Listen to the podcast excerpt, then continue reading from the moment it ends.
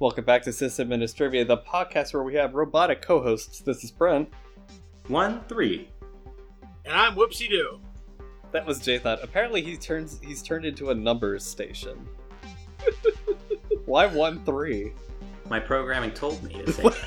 oh my gosh! Get out of here! Um, okay. It did. Don't question me. I am the co-host formerly known as Peyton. I feel like we could absolutely question that. Do you guys hear that? Yeah, what Yes, is that? What is that? It's annoying. That's the sounds of the switches on my flight yoke, and they're so solid. Did, Does did it you work? They're just did you great fix Does it work now? Yeah, is it fixed? Yeah, eventually I got off the call with the guy. I was just like, I'm sending this back. He sent me a return label. Later, I got a second person to help me because it's a two person Hmm. job and it's fixed. So now I'm not going to send it back. And basically, their whole thing is like, oh, you have to completely disassemble and reassemble it while you're on video with us. And it's like, well, you obviously can't tell now if I did it after the fact. Obviously. Well, they also can't hold you to And that unless- because of the the Magnuson. Was it well? Well, they Lost also Magnuson. probably don't listen to our podcast, so this confession is meaningless. Well, I mean, if it goes to court, I guarantee someone's But- going to find it. but- But you're fine because of the Moss Magnuson. You're good. Nobody's gonna find it if we if it Okay, goes to well, let court me- because you're not gonna put it in the Let- show Let me notes. ask you this question. It's going to be in the fixed it, audio. right? Yeah, but nobody's gonna listen just to see like don't- did he talk about They- the You don't yoke know they that. Might. They, They they might. might. They, They might. could. They absolutely might. It depends on how You- you serious they don't want know, about it. It's Jay-Todd. it's not off limits. You limits. don't know.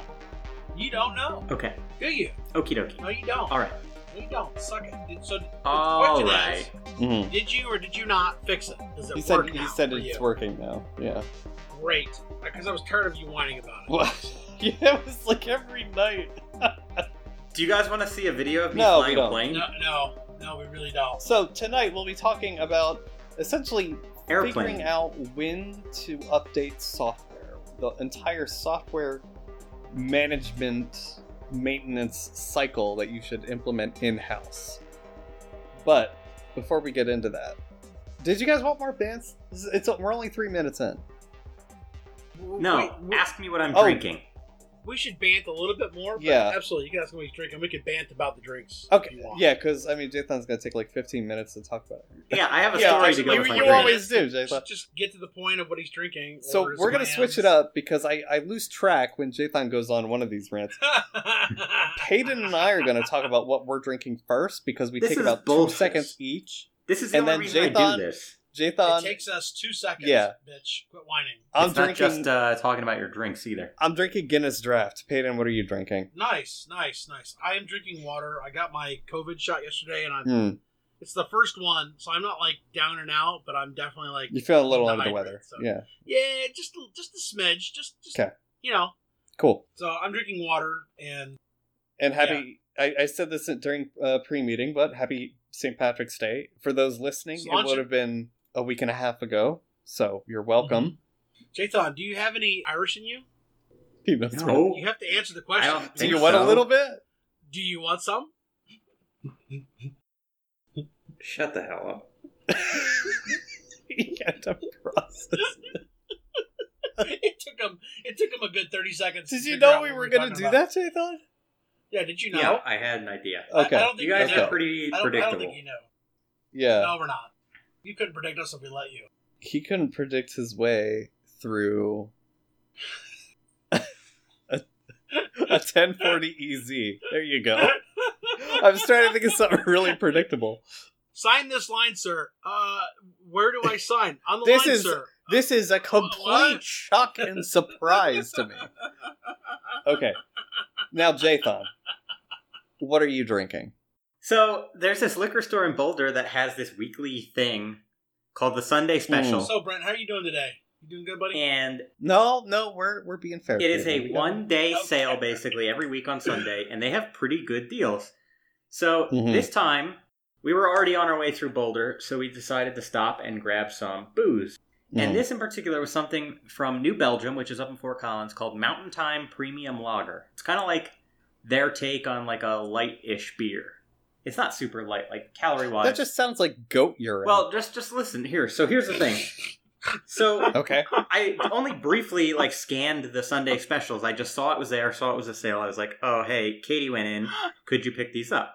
Mm-hmm. So she came out with it, and it's a box of 15 cans, which is like a weird number, right?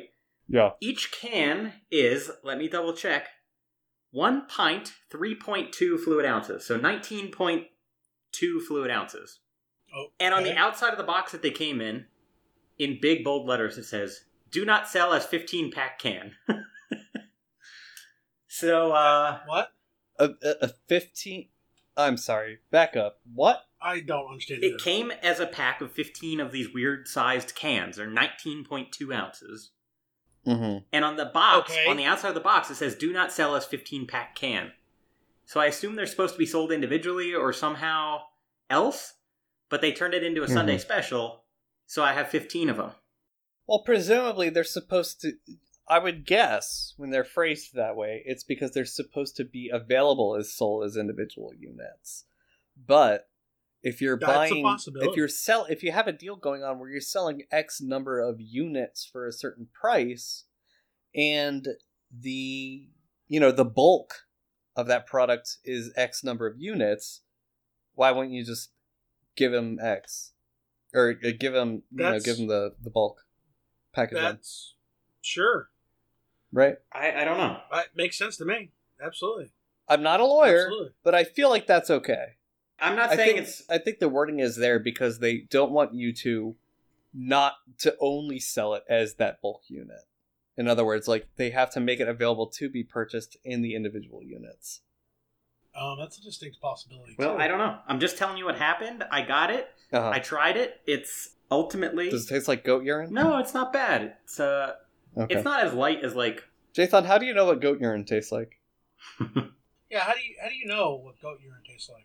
well, I grew up on a farm. Would you say that you would you say that you I grew up on a chosen to drink goat urine because it tasted better than like the water that you had? What? Is that what you would say?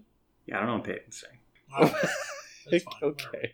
Okay, so what was for clarity's sake, because we took many twists and turns to get there, what was the name of the beer? New Belgium Mountain Time Lager. Okay. New New New Belgian or New It does sound Belgium? New Belgium. Okay. All right. Oh, oh. it, it does sound like goat urine. It it do- like it, it sounds like a, euph- a euphemism for goat urine. Why? Right. Mm-hmm. Well, the whole like mountain water, like why would Mountain phrase it- Time. That's all it's called. Mountain Yeah, Time. yeah. Why would you phrase it like that though? You know, it's it's kind of weird. Mm-hmm. Let you it- guys are.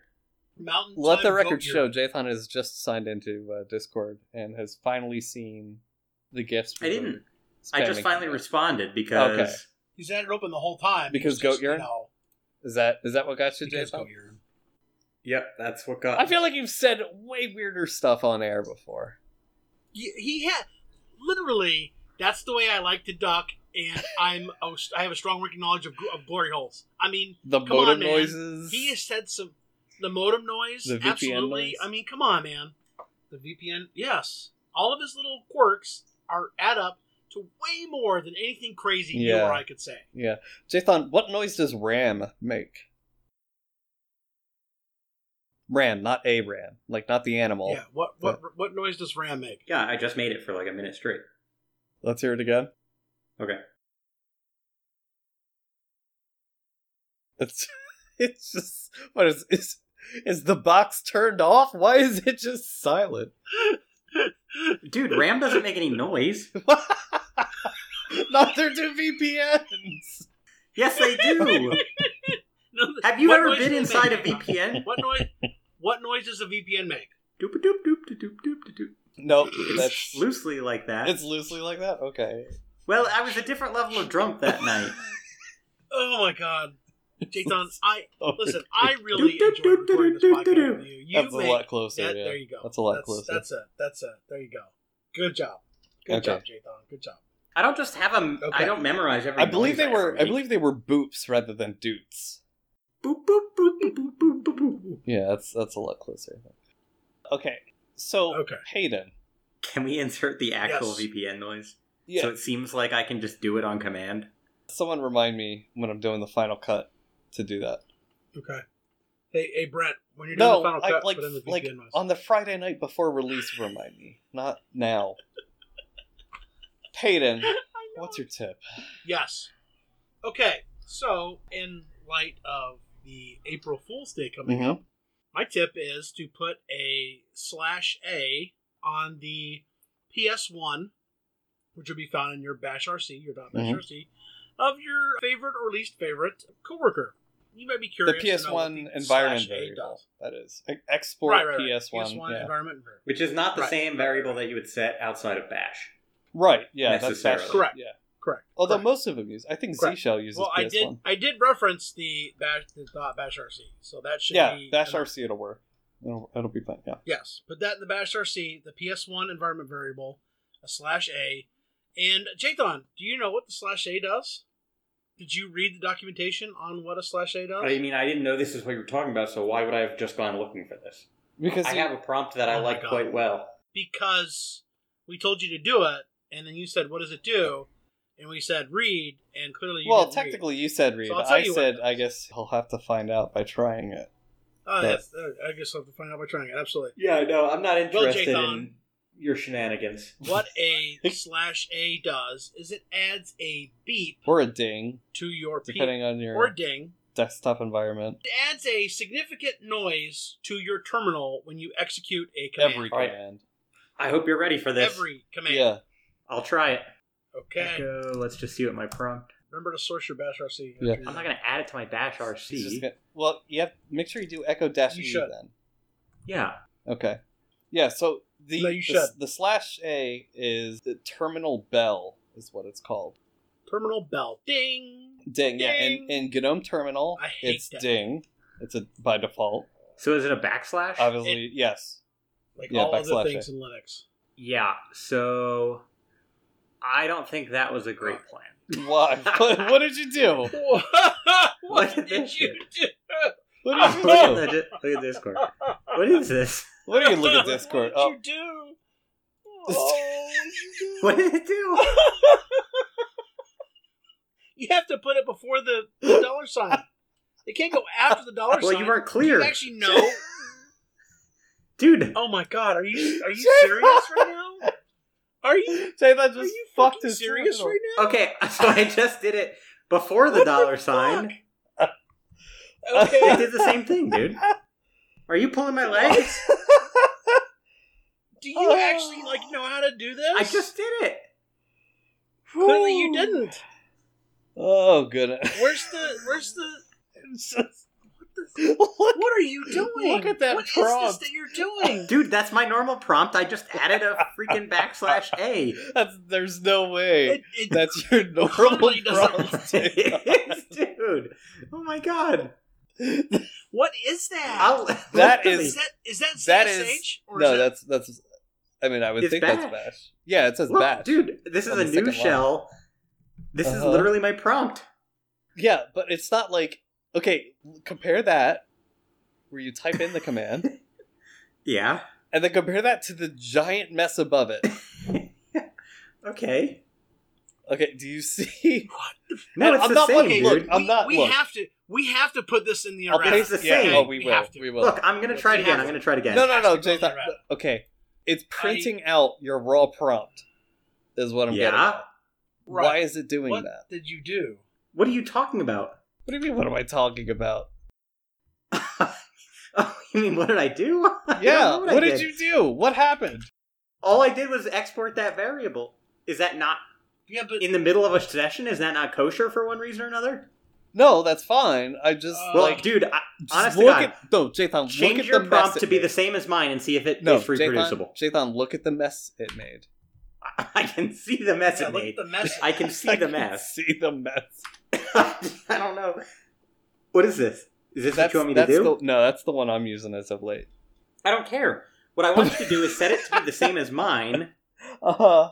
and then I want to see what happens. Here, I'll take it straight from my Bash RC. Uh huh. Is it because I'm missing quotes? Yes. It absolutely is because you're missing quotes. yes. Well, why didn't you just say that? It, it Because exported look at correctly. him. You have to put quotes around it. How do you not know that? Jathan. What the hell, dude? I don't. Also, make sure, you have to make sure you're properly escaping shit. It looks like you are, but I'm not reading through the entire thing just to make sure. Okay, hold on, hold on. He's got everything in there right, but he didn't have the quotes around it, so of course it's gonna screw So how do I tell it to like pick up my new prompt? Just export it. I did. Yeah, just export it with quotes. I did. Nothing happened. It should be No, immediate. what I'm seeing, No, nothing's happening, dude. I'm echoing a command. There's no beep. echo it out to us. Let us see. Well, it could be that your terminal emulator has terminal beep disabled. So what is it? Set dash Yeah. b true. Maybe, or it's set on the terminal emulator's end. There's like five different places where it can be set. Now, what terminal are you using, first of all? Termite. Well, This well, is the maybe- shittiest tip ever because it doesn't even work. No, it does. It does I work, guarantee it does on a stock You don't know install. how to fucking do it right. If someone has not customized Oh their shit, God. I guarantee it oh works. Oh my god. All right. Well, this is stupid. Don't ever do what they're telling you to do. No, you can do it. Just don't do it to yourself. It- 'cause it nobody would really want to do it anyway. What? Yeah. Nobody would want to do it anyway. So what's the point of this? For April Fools, Jathan, where have you been for the last ten minutes? Jesus. It's it, yes. Like what the hell, man? Man, How do you not I get don't. this? I, J- son, Whoever does this is is an April Fool. son, I am disappointed. You're an April Fool. I am disappointed too. I can't believe that you, of all people, can't figure this out. I mean, I figured it out. It doesn't do anything. It does. It does. It It does. just is disabled. One thousand percent. Drop. You know what? Drop to a TTY on some machine and do it there. I'm busy. Yeah. okay. You're busy doing All what? right. Nothing. He's cranking it. Anyway, He's cranking Anyway. it on air. What? what? okay. Let's guys. Let's move on. How does that sound? okay. let's Okay. Move on. So anyway, that was that was my Yeah. tip. It was meant to be a lighthearted. Mhm. Here's a cool thing you can do, but of course, Jathan ruined that. So thank you, Jathan. Yeah. Way to go, Jathan. And we'll be sure to include these. Why don't you just play You might wanna around with that now. earlier, Jathan? Why Why would did- I? I didn't know you were going to mention it.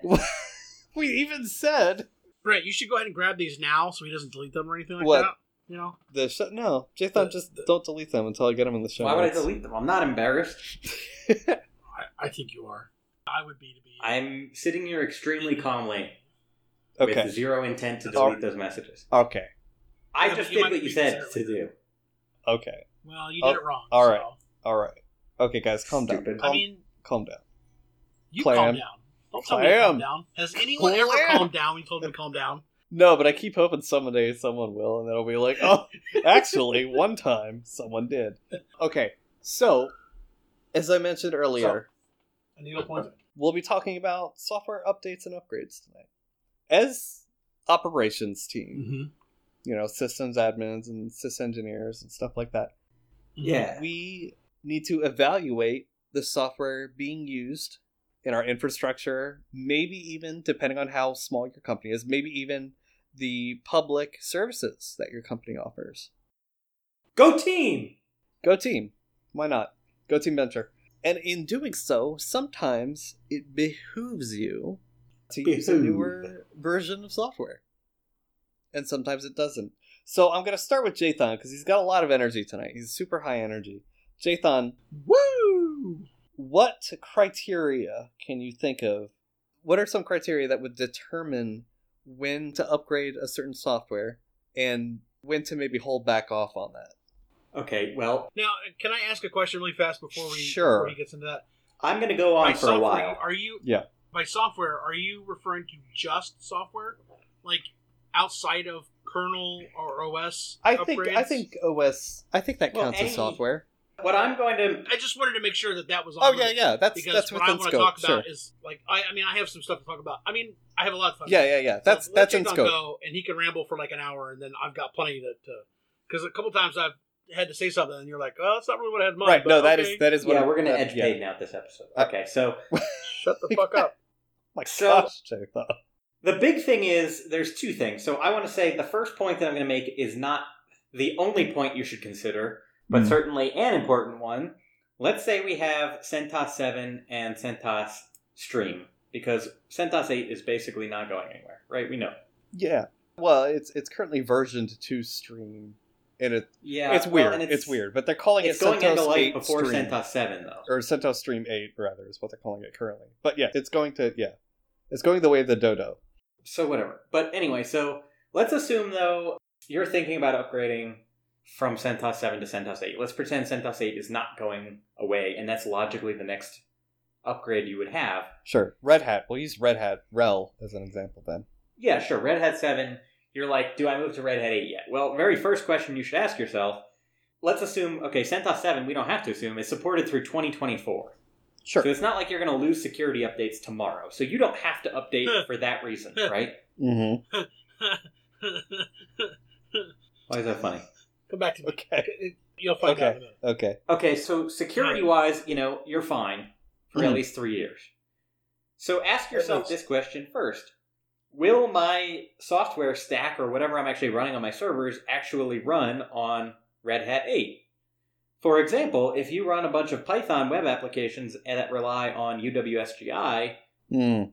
they're not going to run on Red Hat 8 because UWSGI isn't packaged for Red Hat 8 because apparently Red Hat is trying to drive people away. Well, no, that's that's not why, but Well, they don't have a good reason why. they don't. I mean, they are maybe a little bit short staffed, so they claim. But yeah, there's there's no real Big good deal. reason why. I'm short staffed, I still get my packages built. okay. Keep, also, there are literally people in the comments for the issue who are like, "Oh, it's building fine here, like this." Yeah, yeah. Like they could just copy and paste the. But the anyway, spec, RPM spec. yeah, Yeah, the spec. But anyway, so It is a little bit more complex than that, to be fair. But but no, not really. Though. Okay. It's not. It would No, take somebody Apple- like an hour. Apple you- doesn't You support know what the, the difference is, module is they, system. they read the documentation. Yeah, they didn't read the document. that must be Yeah, it. they clearly didn't. So I'm pretty convinced that's why CentOS 8 is dying. Is because UWSGI is not able to be run on it. That's it's the- impossible. the only. That's the cause of its death. I don't And they think that's finally so decided to just throw in the towel. They're like, if we can't get UWSGI going, we should not do this. Uh huh. Wow, I think it might actually have been okay. PHP that did that. In all seriousness, it's a little bit of a had the- reach, but okay. They had a similar issue with PHP. So, very first thing right there, yes, make sure that your software will actually run on, Yep. you know, in this case, in my example, Red Hat. or you have a suitable and well-tested alternative. Yeah. I would say, as long as you have an upgrade path option. Yeah, that's like ground zero, like bare Yeah. necessity. Yeah. And, you know, depending on what you're testing, there's a lot of ways to achieve this. Like, Mhm. If you're talking about a web application that's load balanced, you have three servers, maybe two of them you keep on CentOS 7, and one day during low traffic, you throw the third one running CentOS 8 in the rotation, Oh, like an And A/B sure- kind of a thing. and make sure that it's still, yeah, nobody notices a difference, basically. Obviously, Oh depending well, on not what you're doing, yeah, maybe uh, depending on what you're actually doing, what kind of application stack or whatever you're talking about, that may or may not be possible. But it's one idea for how you could test without taking a full downtime or anything else. Right. So that's number one: is does my software actually run on a newer operating system or a version of Postgres or MySQL or whatever the hell you might be talking about? Mhm. Number two, though, and kind of what I touched on, is security. Are you updating because you're forced to update because you're going to be out of some kind of compliance because you're not going to get security updates anymore because you're still using CentOS 6? Use like five becauses in that sentence. Well, I am a very verbose man. yeah. I. Uh, all right. Because I can. All right. In that case, you might be forced a little bit more to make less than ideal choices about moving to a newer version. Adapt and overcome. And in that case, you know, let's say let's say this is really the example. You're on CentOS six. You haven't upgraded yet. Do you go to seven or do you go straight to CentOS Stream or Red Hat eight or whatever the case may be? Mm-hmm. You have to evaluate that for yourself. Which Or- is going to be a smaller reach? Or which Rocky is going to last Linux. longer? There's a lot of things. What? Or Rocky Linux. Oh God! Don't even mention that. Don't give them the free press Sorry. to our eight fans. Yeah. okay, sorry. Keep going. Keep we going. have we have more than eight fans. We we have at least nine. So, you know, that's a hard question, and it's kind of the same thing. If both versions, CentOS 7 and CentOS 8, or I should say Red Hat, because CentOS 8 really isn't going to be a thing, but well, it is Red Hat thing. 7, it, it's a thing right now, but its end of life is like next year already. right? Yeah, yeah, that's true. Yeah. So if your choices, you're on Red Hat 6, you have extended support from Red Hat, you know you need to jump to Red Hat 7 or 8, Mm-hmm. where do you go from there? Well, if your software will run on either, in my mind, I would go straight to Red Hat 8 Mm. because you're going to have to make similar changes either way, right? Like the init Mhm. system is different. Package versions are clearly going to be probably newer, Mm-hmm. so you're going to have to test that kind of compatibility. But depending, maybe that won't be a reach that you can make. So then you're kind of forced. Okay, well, we're going to go from Red Hat 6 to Red Hat 7. But in any case, you have to make the choice because of a security reason, right? You're not going to be able to get updates for Red Hat 6 anymore. You're, you know, somebody in your, your compliance department says, look, we got to update these. There's no other choice. You guys figure it out. Like, that's the thing that happens. So those are just two things to consider about when it's time to update, in my mind. Yeah. Like, in my mind, if, let's just say, hypothetically, we're on Red Hat 8 now, and in two years, Red Hat 9 is coming through the pipes. Well, if Red Hat 9 right out of the box supports my application and, and what I'm doing, You might want to hold off. well, no, I could start thinking about it any time. I think sooner Hmm. is better to start planning at least. Okay. All right. But if I- there's a reason that you couldn't update immediately because something isn't supported on Red Hat 9 yet, well, then obviously don't invest any time in it. See where Red Hat 9 development goes over the next year or two after that. That's Mhm. my opinion. I would rather be ahead of the curve than behind because if you do run into any issues, you've still got time before you are out of some kind of security updates. But the sooner the better because it just puts the problem further down the road of having to do it again. Mhm. That's my opinion. Okay. Hayden, what what thoughts do you have on this? So here's the thing: I run SLES 11, Mm-hmm. which is like 15 years old. I, well, And I think it's only we- like five, but yeah. No, no, no. Celeste? Okay, the SLES 11 is it's much older than you think it is. No, no, I know, I know it's old, but, But, I, I, I don't. yeah. The point is not the age of the of the operating Mhm. system. The point is that it's been end of life for a while now, and oh, holy shit! we're actually no, you're right. Celeste Eleven came out August thirty first, two thousand. Nope. Nope. two thousand. No, no, no, no, no. Nope. Yes. SUSE Linux Enterprise Server 11 was released on March 24th, 2009. What are you talking about? SUSE Enterprise Linux came out in 2000. okay. 11 Okay, came out in 2009. Oh yeah, Okay, yeah, yeah. okay, You're right. the- I the- yeah. the- Google's wrong. The point is not that. The point is that we're It's paying old as shit. for Yeah, LTSS. yeah. It's still yes, old. it's old as shit, and we're paying for LT. We're paying uh, for long term support of an OS that doesn't even have like I don't even want to get into it. Like it's so old that all the new stuff that kernels are doing it can't do because it doesn't have the kernels. Like we just got a kernel update this last patch Tuesday, and we haven't had one in like 6 months. My point is, we made we were going to try to go to SLES 12, which had systemd, it had the new kernel and everything. Something happened. I'm I'm not sure what, and so they decided we're going to try Debian. mm. So they tried Debian It's a pretty big jump. which then it is. You go from RPM to Debs and some other stuff, and, and I'm not a big fan of Debian. Mhm. And they did Debian 7, and then that end of life, and then they did Debian 8, and that ended of life.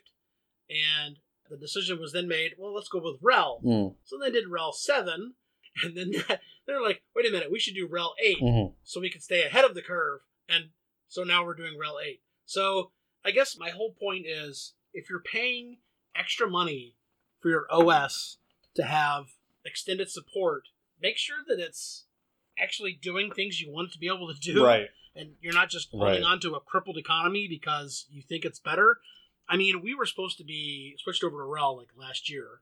Obviously, COVID hit and that didn't help. Right. But now we're doing all these migrations and it's not going as smoothly or as easily. You wish you started earlier, had- basically. Right. Yeah. Right. If we had started this time, if we had started this time two years ago, we would not be like SLES 11 is gonna the LTSS is gonna expire this year. Mm. So like we're in a major time crunch. We have like six or eight months, I think, to be able to get to the point where we're not on SLES on crit- on a critical system. Mhm. And you know, there's minimal testing as far as I can tell going on Mm. for some of these these apps that are going into RHEL. We still don't have like file system sizes figured out. Users too small. You know, like it just it's we're like shotgun blasting it out there. Right. And my whole take on this is we should have figured out a baseline for everything, determined it was good like two years ago, and then started doing like piecemeal move outs, migrations, whatever, Mhm. instead of just, okay, here's our base image. Is it good? Eh, we'll figure it out. Mm. what the hell, you know? Like it's just whack, man. It's, it's just whack. And then they're actually talking about taking. So we have a lot of JBoss Java applications, and they're talking about taking like they have servers that have one or two on them now, and they're going to make them have like five or six. Oh, like consolidation. So we're going to see. Yeah, but these apps run so. I, I just can't. I can't. I can't talk about it. Mm. I just it's. It's You're having a hard time. Decisions being made that yeah, it's decisions being made that ultimately I think are going to be bad for everybody involved because now the developers are going to get yelled at because apps are running slow or crashing, and then we're going to get yelled at because apps are slow and crashing, and we're going to have to go back to developers, and they're going to come back to the people, and it's just going to be a whole lot of blame game. When if we had ideally not had a, a pandemic to deal with, we could have. I don't know. I feel like we could have done it better. Mm. But anyway, I digress. I, I feel like you know there you don't necessarily need like a committee or a group or whatever, but you really should go through and you know just verify that your systems are working the way they should be. Like you check your logs. Like we had a, a deal. We had this application that Java, an update to Java, broke the workaround they were using in an older version of Java, and they told me, okay, you can't update past this version because we don't want to fix the workaround we wrote to work with this new version of Java. And I'm just like, okay, like that doesn't make sense to me, you know? Mm. Like fix your shit, you know? Fix the problem so that we can keep we can update the version of Java we need to update. Because otherwise you're talking about vulnerabilities, you know? You're talking about security holes, you're talking about exploits. Like like it's just not conducive to me to not be able to update stuff or make sure it works right. Hmm. That's my take. That's my take. So it's kind of a, a juggling game, right?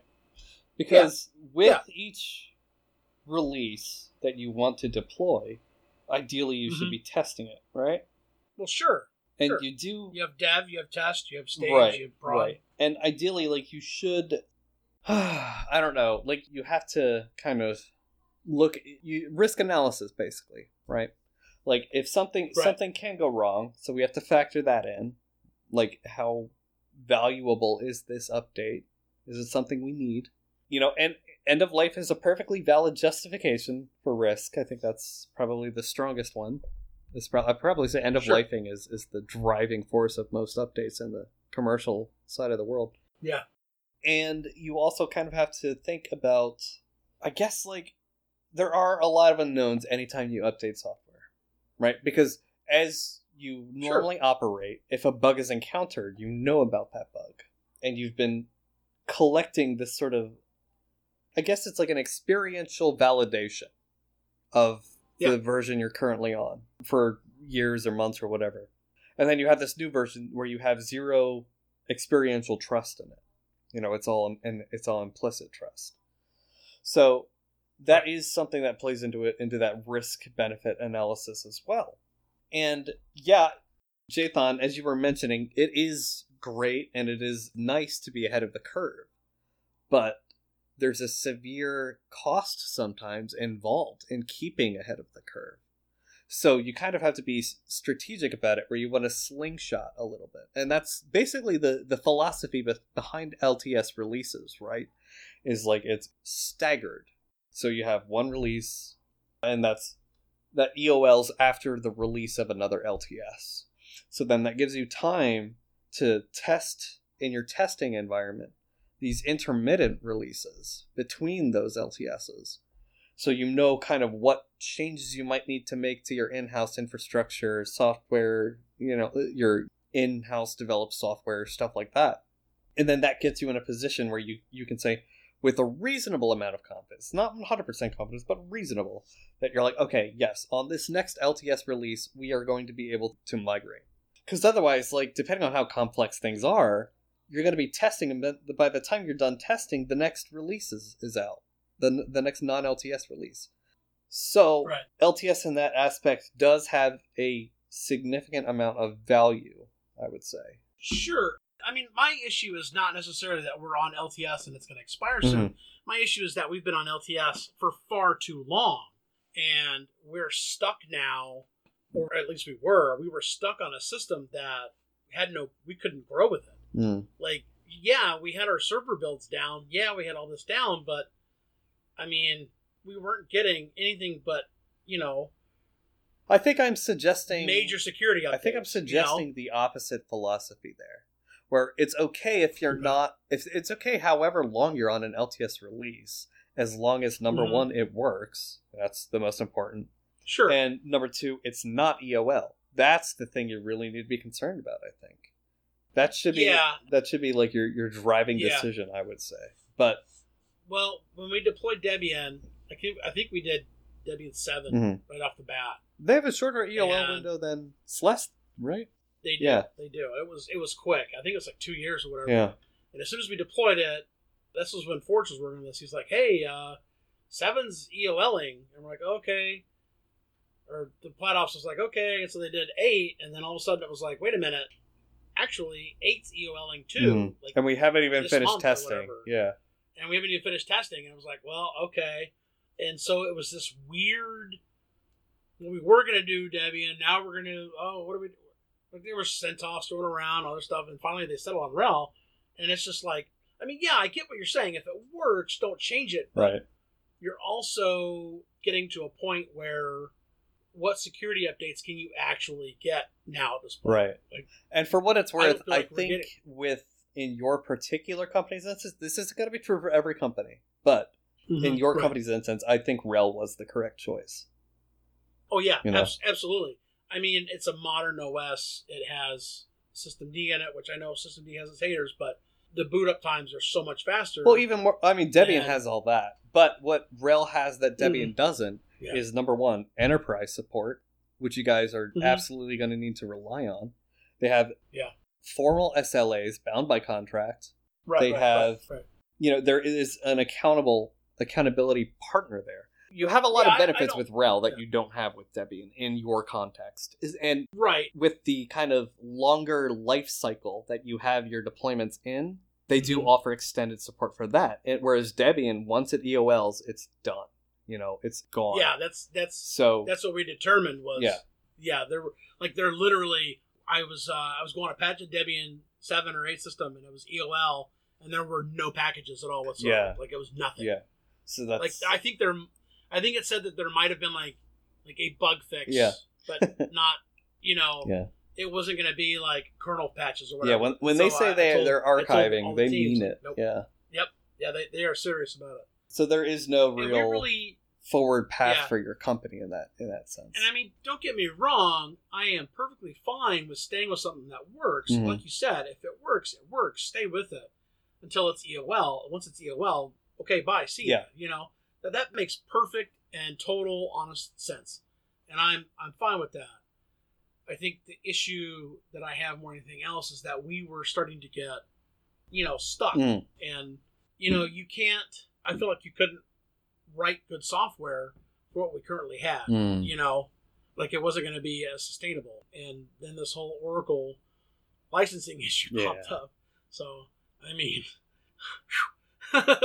yeah that that's the thing so I guess I just want, I guess my whole thing is just, I agree with you. If it works, it works.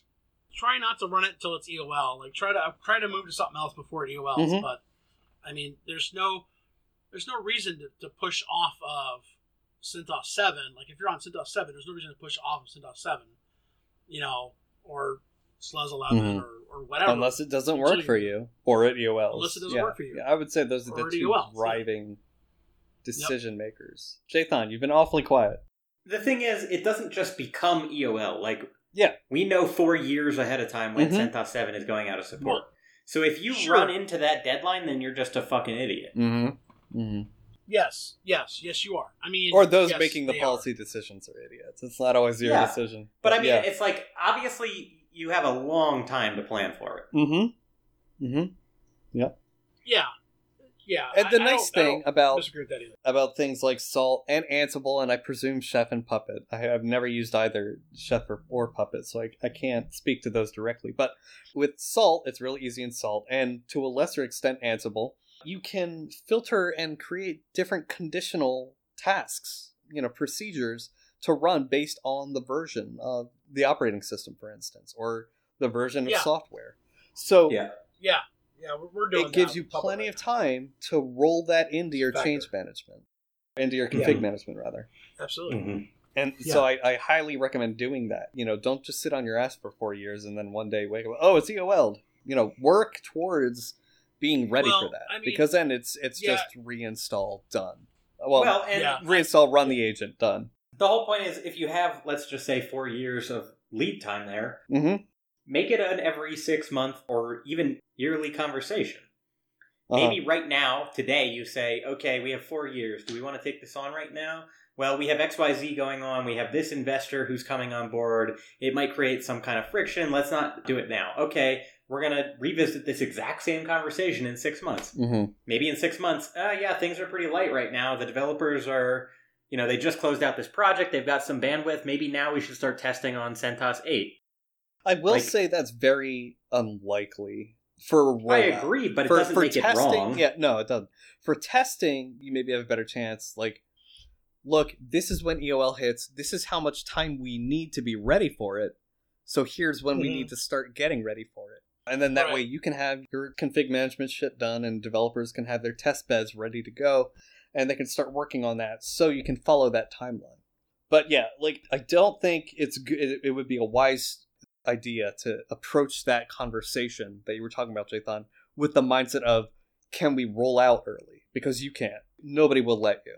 Yeah, no, there's, there's always going to be an But- issue where you can't roll. No, we can't roll it this this, this early. But I think no. as long as you're You have to approaching it with the I don't know about that.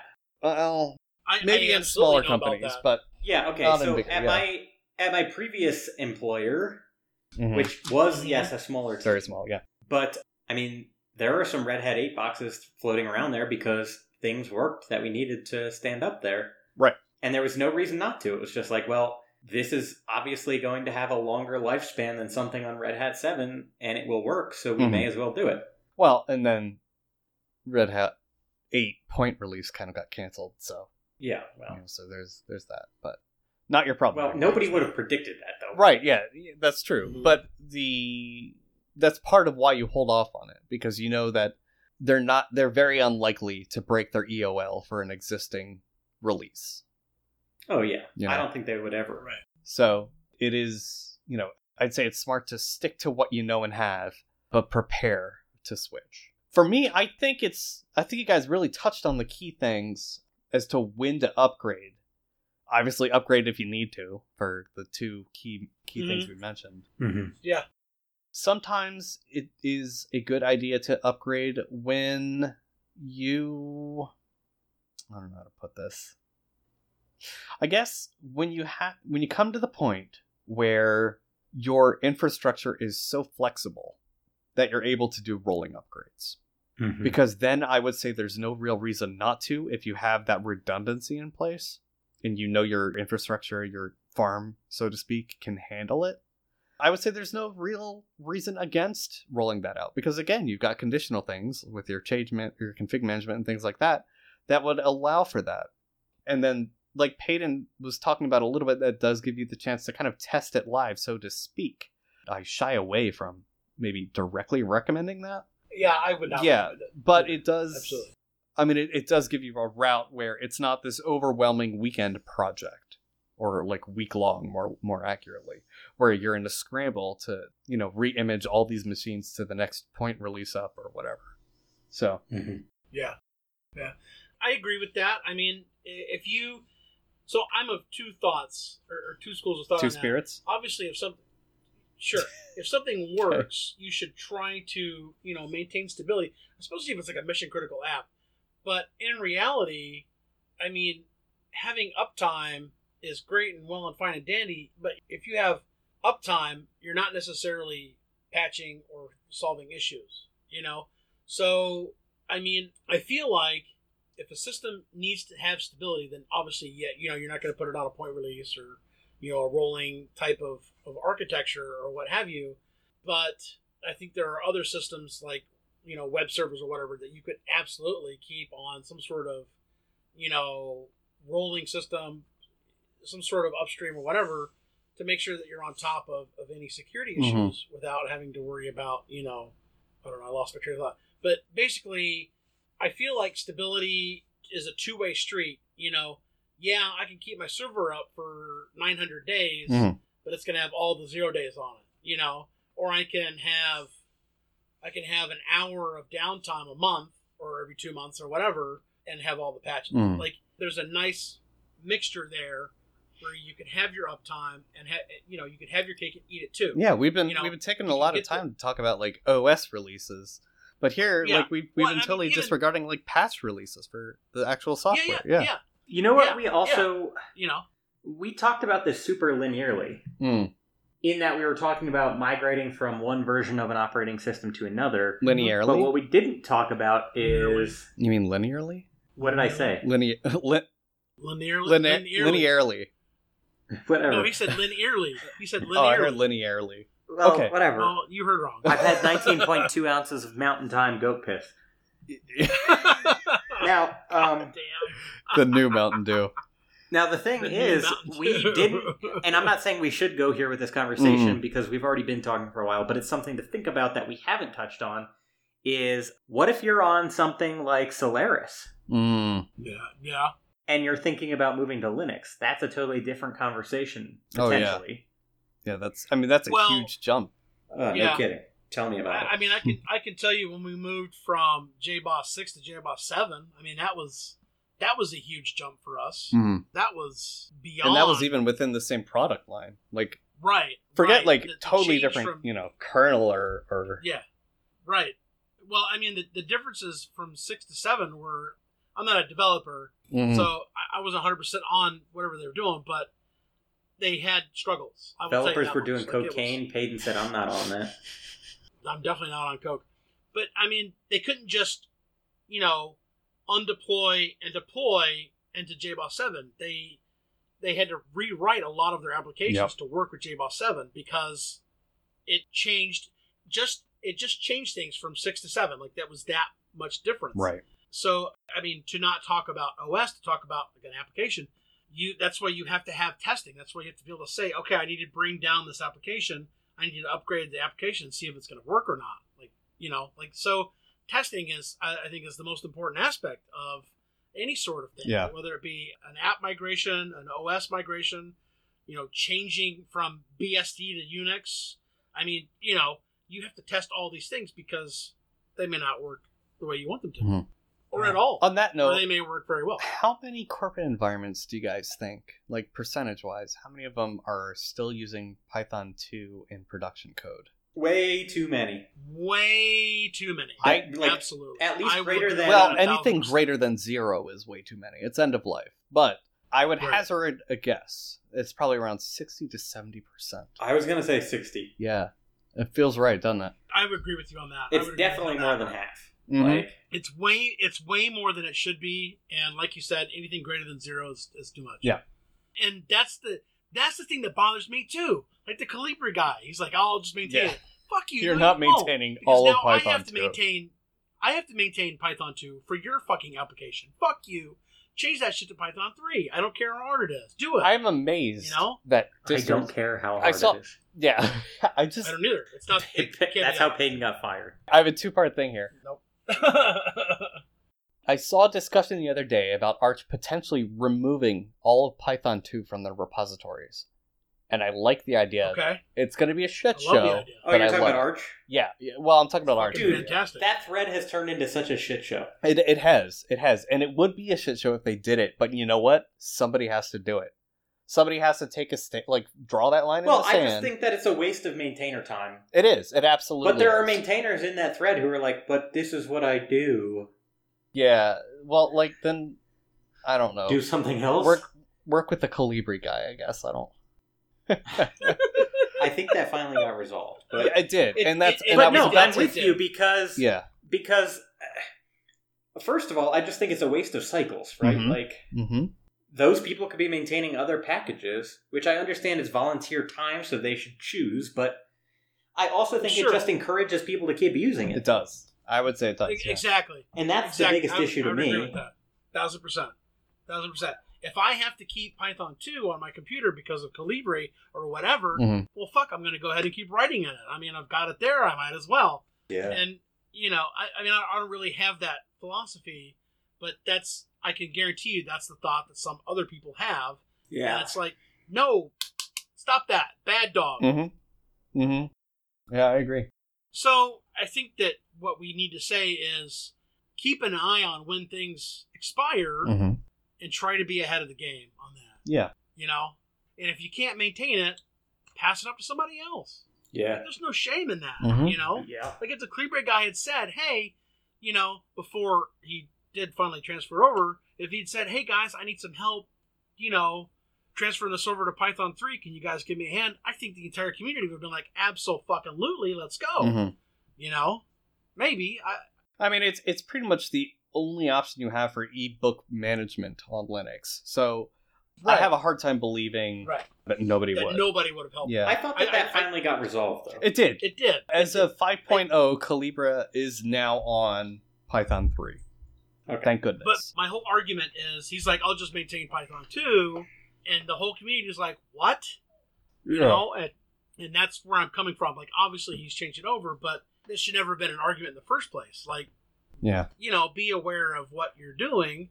You know, that's like the Security Now guy still using XP two years ago. Mm-hmm. What the hell, man? Yeah. I mean, you want to talk about you want to talk about somebody using something stable for a long time. The Security Now guy was he. I was watching, listening to his podcast like three years ago. Mhm. He's like, "Yeah, I just finally secured all of my XP systems." And I'm like, Mm. "Wait a minute, you're a security guy and you're still using XP In the NOC. What? In the NOC? Yes, yes. For those uh, So- listening who may not know and may be new to the industry, NOC is Network Operations Center. It's where all the blinky lights are. All the blinking lights. All the blink Das Blinken lights, yes. Das blinking lights. And usually you're going to find surly people in there that have the lights down low. Is that what's what's are hopped up on what's the plural of uh, form of DOS? Is it dare dare blinking lights? Fuck if I know. No, I think it's DOS. We need a I think it's German. still just DOS. In Germany. We did you just say we need a German? Yeah. All right, be right back. Let me call up a German. I, just tweet about it. on the Jathan, do you podcast remember when you accidentally defended Hitler? I did not. You did. It's in the show notes. What? Uh, the masculine is der, the feminine is Oh, it's die, the neutral das, D. and the plural is d. D. D. Yeah. Okay. Okay. Yeah, D. So the plural is D. D Blinken. D blinking lights. Yeah. Well, anyways, think- that's where they are. Das blinking lights is still. It sounds better, doesn't think you it? still say that. Yeah. It does. It does a little bit. But I'm not German, so please don't, you know, hmm uh, take my word as assault here. Yeah. But I mean, the, really, the the thing about all of this is, is this shit is hard. Like you've got to deal with people coming up to you. Hey, I forgot my password. Mhm. You've got a hard, a failed hard drive on four five. You've got a server that's showing red lights on in the data center, and then you've got to worry about all your OSs and all your applications and your software to run those applications, whether they're out of date, whether they've got security vulnerabilities, whether they've got zero days, you know, like all of these things. And how do you how do you manage all that time? Like you've got to have a team that's just doing OS verifications at some point, especially if you've got n You know how we can- servers over hundred. You know how we can sum up this entire episode, guys? Don't use any computers. Patch your shit. Patch your shit. That's what I was looking for. Thank you, Peyton. Use Signal. Use Tor. You Use signal Signal use store. for nothing Oh, uh, to do Can't with get Signal- hacked if they can't get to your shit. Uh, Doesn't Signal matter if you has patch. been banned in China. Free Hong Kong. yeah, free Hong Kong. I mean, honestly, I'm surprised it was not banned yet. Cause duh. Yeah. But Right. the that that does bring me to my closing remark. Okay. If you have a system that you absolutely cannot update, If you want to be my lover, no, if you have a system you absolutely cannot update, air gap. air gap. Yeah, Yep. Yeah. And if it Only if it choice. needs network to do what it does, you're fucked. Well, not Well, you could just have your Yeah, I mean you, You could could just VLAN it your- and stuff, but Well, you really VLAN should. have a. It, it could have a dedicated firewall. Yeah, but you really should or you can really just have should. your technician come in and, and plug it to the internet. You, You, know, you to- really to- to should run just firmware air gap it at that point, though, if you can. I all. agree. Yeah. Okay, But Yeah.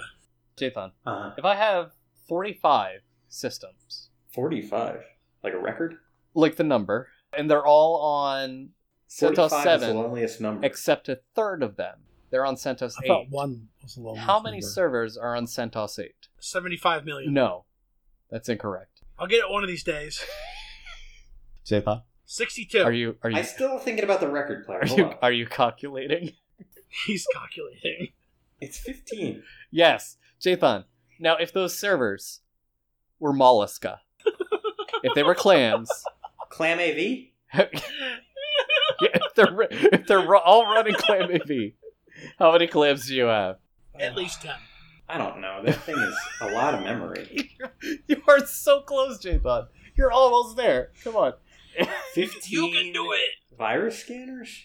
Virus scanners? What? I'm trying so hard to hold it together, you guys. I just sometimes I can't. What do you Jathan. want say, You know what? You know what, Brent? Hmm. I, I, I think you're doing a great job. Yeah. You know, just just take a deep breath, Mm-hmm. and he'll he'll figure it out eventually. Woo saw. Woo saw. 15 clams. Thank you, Jathan. Jathan, what are your 15 clams?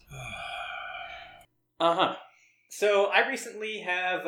All right. So when I used to work in an office still before the pandemic, I was somebody who always had a written to do list. Mm-hmm. Okay. Now I know we've talked. now.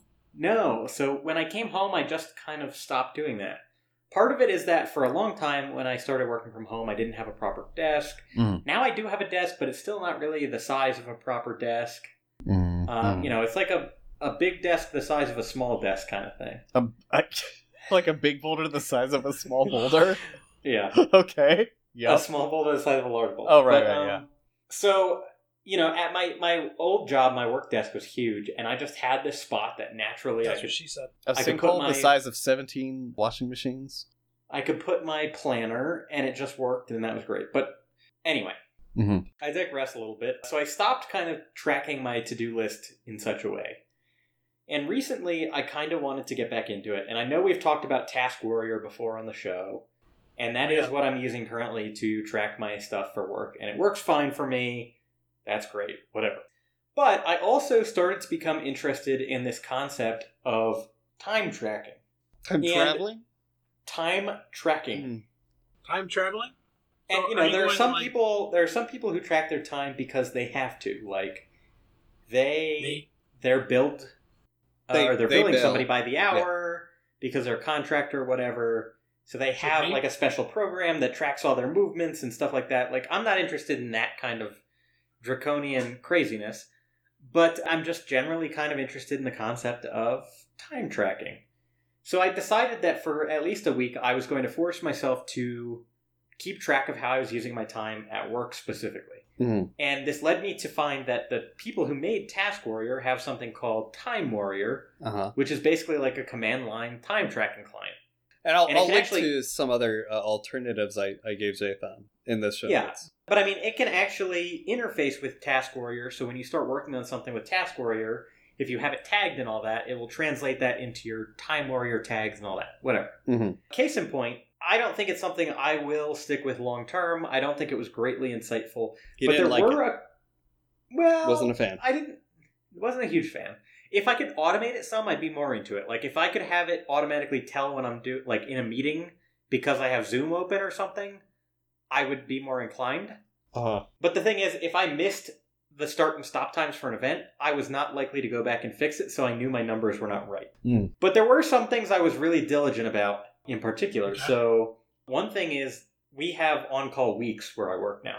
And so I wanted to know when I was on call, how much time was I spending during the course of a week doing on call things? Mhm. Mm-hmm. And it was kind of insightful just to see, oh wow, my on call weeks, I'm actually spending like 35 to 40% of my week doing stuff that I wouldn't have to do any other week. So that gave me some perspective, like, because we operate on an agile sort of framework, Mhm. which I also don't love, but that's not what this is about.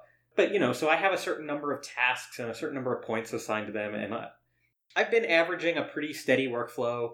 You know, it increased some when I started to get my bearings at my new job and stuff. But since I've kind of found my way around and stuff, I've pretty consistently been doing the same amount of work per that system every week. Mhm. And again, Mhm. I don't believe in really tracking people's time like this anyway. I think agile works for some development teams and environments, but I think for operations it's stupid because I'd say you have an even then emergency that comes up. doesn't. what? I'd say even then for most it doesn't. Well, I don't know. Plenty of people are doing it, so That doesn't make it right. but anyway. Right. It doesn't make it right. So the whole thing is bad, actually. Uh huh. the whole thing is you know that was one thing though is like i could expect that i should do probably about two-thirds of my normal ticket work you know during my on-call weeks because on-call takes up maybe a third of my time that i would otherwise be using so you know that was kind of interesting but the other thing that i found is how much time i spent doing documentation was another thing i tracked very closely Mm-hmm. and what I found is that I'm actually, I already am under documenting. Like for the things I'm developing and working on, I'm not writing enough documentation. Mm-hmm. Is But- it over or under fifty percent? Of my time? Yeah. It's like 5 to 10%. Wow. Okay.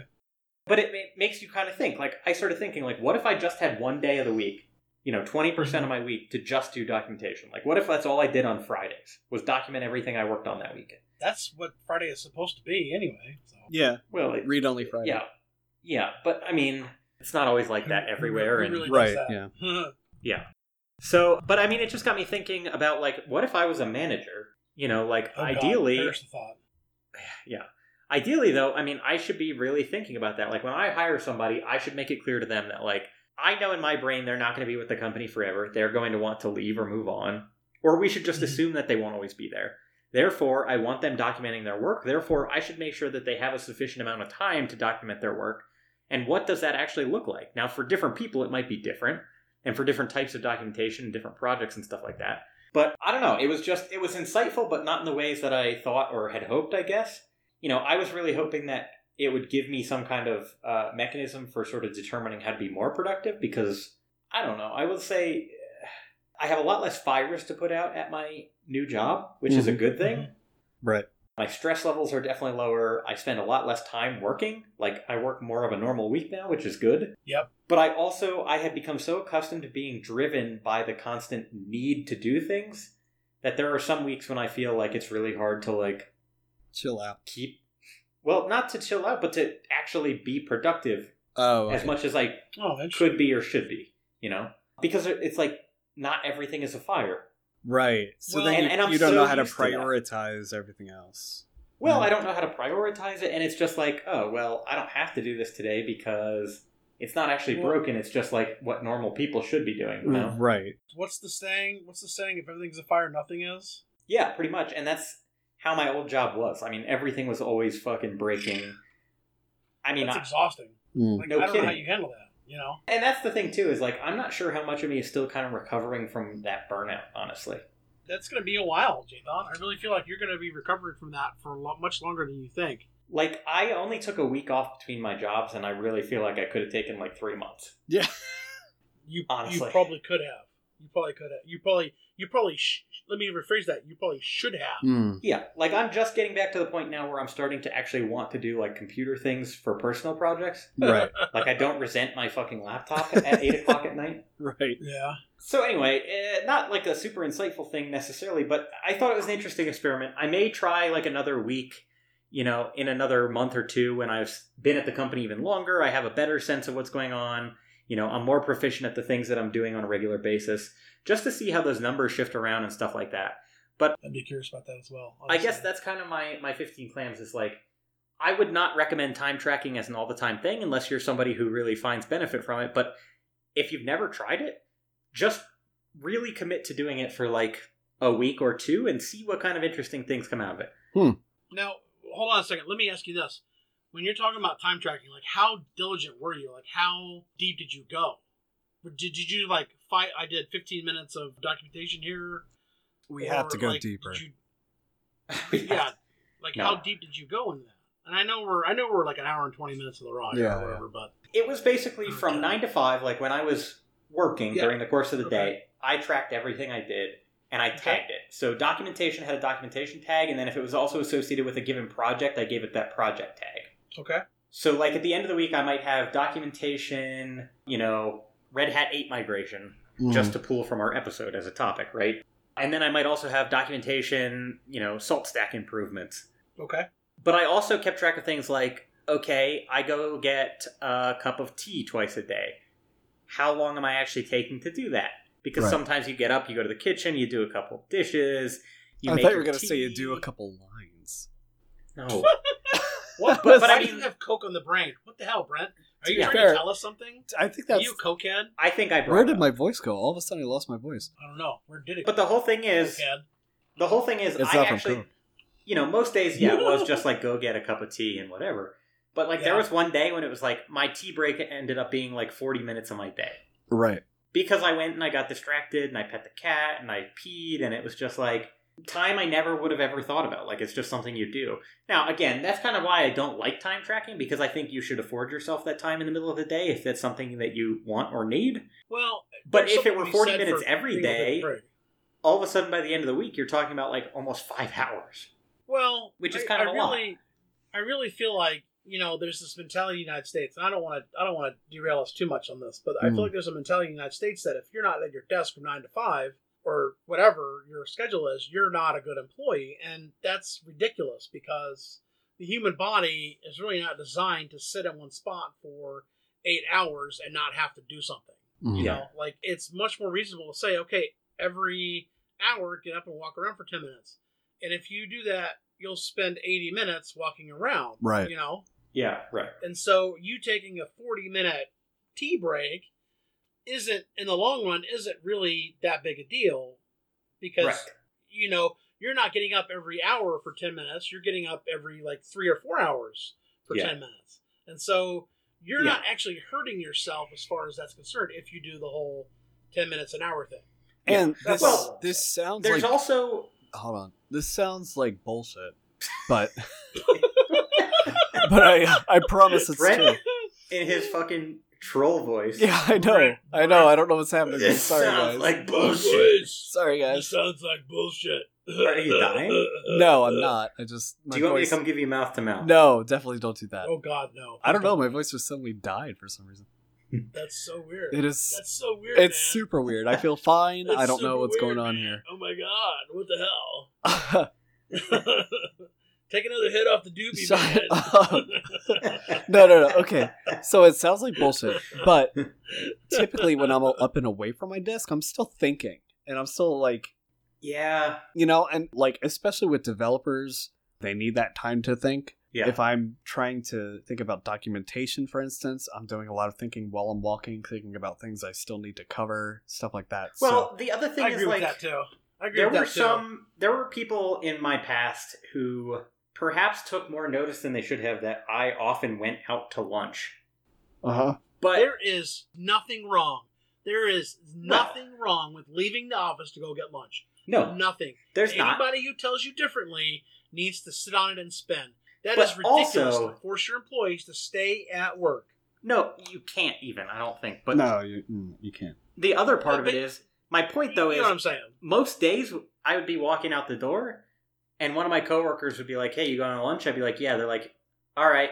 They pick up their coat and come with. And guess what we ended up talking about at lunch? Work. Yeah. So it's like, whole time. okay. Yeah, pretty much. So it's so it's like It's like a and It's a normally you wouldn't be talking about work or thinking about work when you ate lunch alone or whatever. So it is like an increase in Exactly. productivity. Yeah, yeah. yeah. Exactly. Yeah. Exactly. So You were actually being more productive, Jathan. In some ways, yeah. So I think it's just important to keep those kinds of things in mind. Yeah. Anyway, Mm, TLDR, keep track of your time sometimes, see what it looks like. Find things that take more time than they should and find a way to streamline them. Find things that you're not giving enough time, like writing documentation, and make sure that you communicate that with your team. Like, hey, guys, I need more time in the course of a month to write documentation. Every other Friday, I'm going to be unavailable. I'm just going to write docs. You know, Realistically, whatever. Friday should be read only Fridays anyway. Yeah. That's my opinion. Or, or technically for right only. but you know, you, you get the point. Wha- Whatever. All right. Any closing remarks besides patch your shit? Use Signal, use Tor. You So, I mean, I guess I want to just latch on really fast to what Jathan said. Like, if you're just because you're not at your desk doesn't mean you're not working. You're not thinking about work. You're still engaged. Your mental thought processes are still working. You know, even like perish the thought after work. So, I mean, realistically, your boss should have that wherewithal, or your, you know, whoever signed your check should have the wherewithal to know that, hey, just because so and so isn't at their desk doesn't mean they're not engaged in the job. right. And- Right. and Right. That's all. And if you're an, It's if also you're important- a boss, then you know you need to pay attention to that shit as well too. Well, yeah, I was gonna say if you're a boss or even if you're just as a coworker, like there's no you should never look at one of your coworkers and be like they're not doing enough work because you have no idea. Mm-hmm. Right. You have no idea what they're doing. I mean, it's one thing if you're working on like a collaborative project or something like that, and you're clearly they're not pulling their weight. But like, you know, like I there's lots of other people at the same level as me at my company, and you know, I have no idea what they do all day. But that doesn't mean they're not doing anything. Fair enough. I I have people that I work with too. I'm like, what do you do? Okay. yeah. I think on that note, we're gonna we're gonna end this show. This has been System Administrivia. I'm Mute. I'm Jathan. Here comes the goo. See you later.